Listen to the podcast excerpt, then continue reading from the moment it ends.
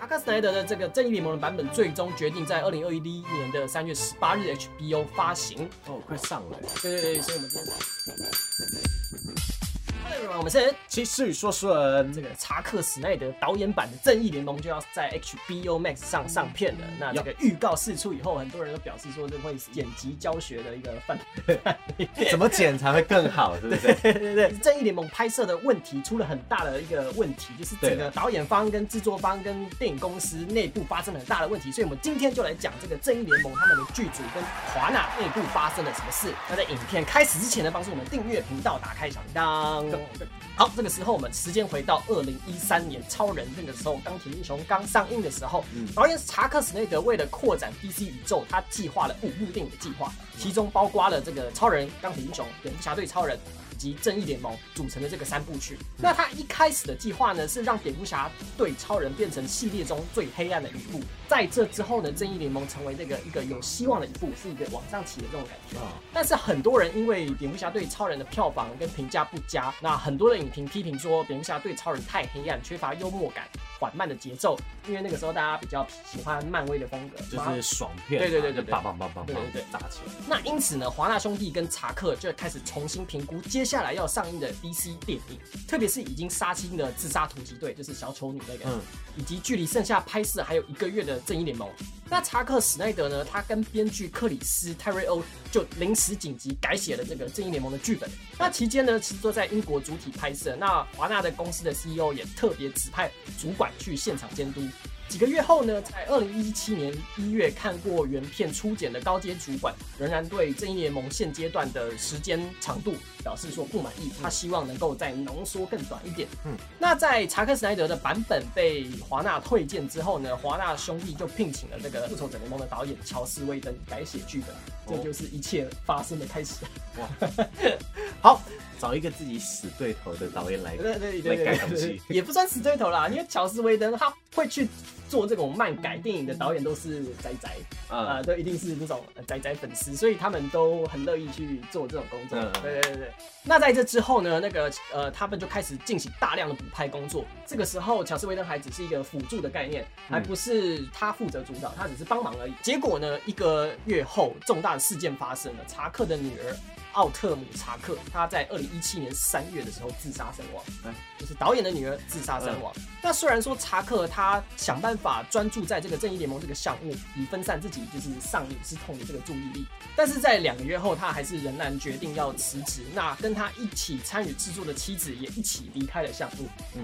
那在查克离开之后呢，乔斯威登就变成了正义联盟主导的导演。那乔斯威登他也为了剧本写了八十页左右的内容。那根据查克的估算，乔斯威登改写及重拍正义联盟的项目占了百分比是四分之三，很多呢。对，那华纳则估计说，剪辑版只使用了查克所拍摄的镜头百分之十而已。所以查克的镜头被删除了九十分钟以上，是整成片的九十分钟以上哦，全部都换了，对，几乎全部都换掉了，整个故事架构基本上符合，但是在初剪的试映会仍然遭到观众的普遍反应不佳，因此这个时候华纳就决定用威登的版本，而不是用查克的版本。嗯，那在这之后呢，正义联盟在二零一七年十一月在院线正式上映。虽然说这个查克仍然保有电影上映的导演正式名称，但是他本人其实从来没有看过院线的版本。那对于粉丝询问的剧情，他其实也一概不知。那他的妻子呃戴博拉，还有执行制片人克里斯多夫诺兰，就是诺兰，他其实也是呃制片人之一，都表示说这是人生以来第一次有这么诡异的体验。他们在这个工作项目中进行了这么久，中途又离开，最后回来看他变成什么样子。那他们两个人试映完结束之后，都劝查克说：“千万不要去，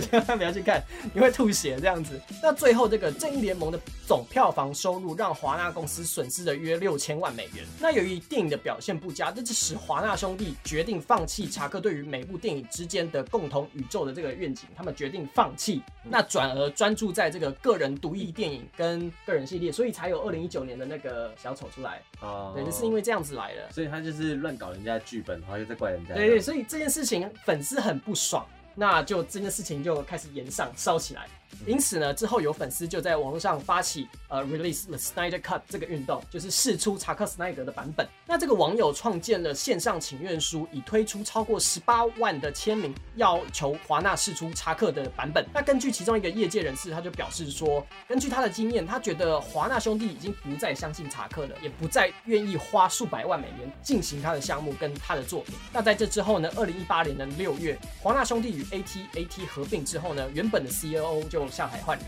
就终于下海换人。嗯，对对对。接着在二零一九年的圣地亚哥国际动漫展，有一名粉丝发起了一项群众募资的活动。那这个募资其中一半的资金将用于募资广告的活动，包括一些广告宣传啊、看板牌啊。那另外一半的募资的金额就通通会捐给 AFSP。他是美国自杀预防协会，因为斯奈德的女儿因为自杀的关系，对。那在经过数个月之后呢？二零一九年三月，斯奈德他开始证实他原始的剪辑版本是真的存在，并表示说他已经跟华纳兄弟公司开始展开会谈，原本的版本要发行，因为这个时候 CEO 已经换人了。那在十一月的时候，一位内部人士表示说，华纳不太可能推出这个查克·斯奈德版本。但是直到了隔月之后呢，查克·斯奈德他在个人的账户张贴了一张就是带有自己名字的胶带的盒子标签。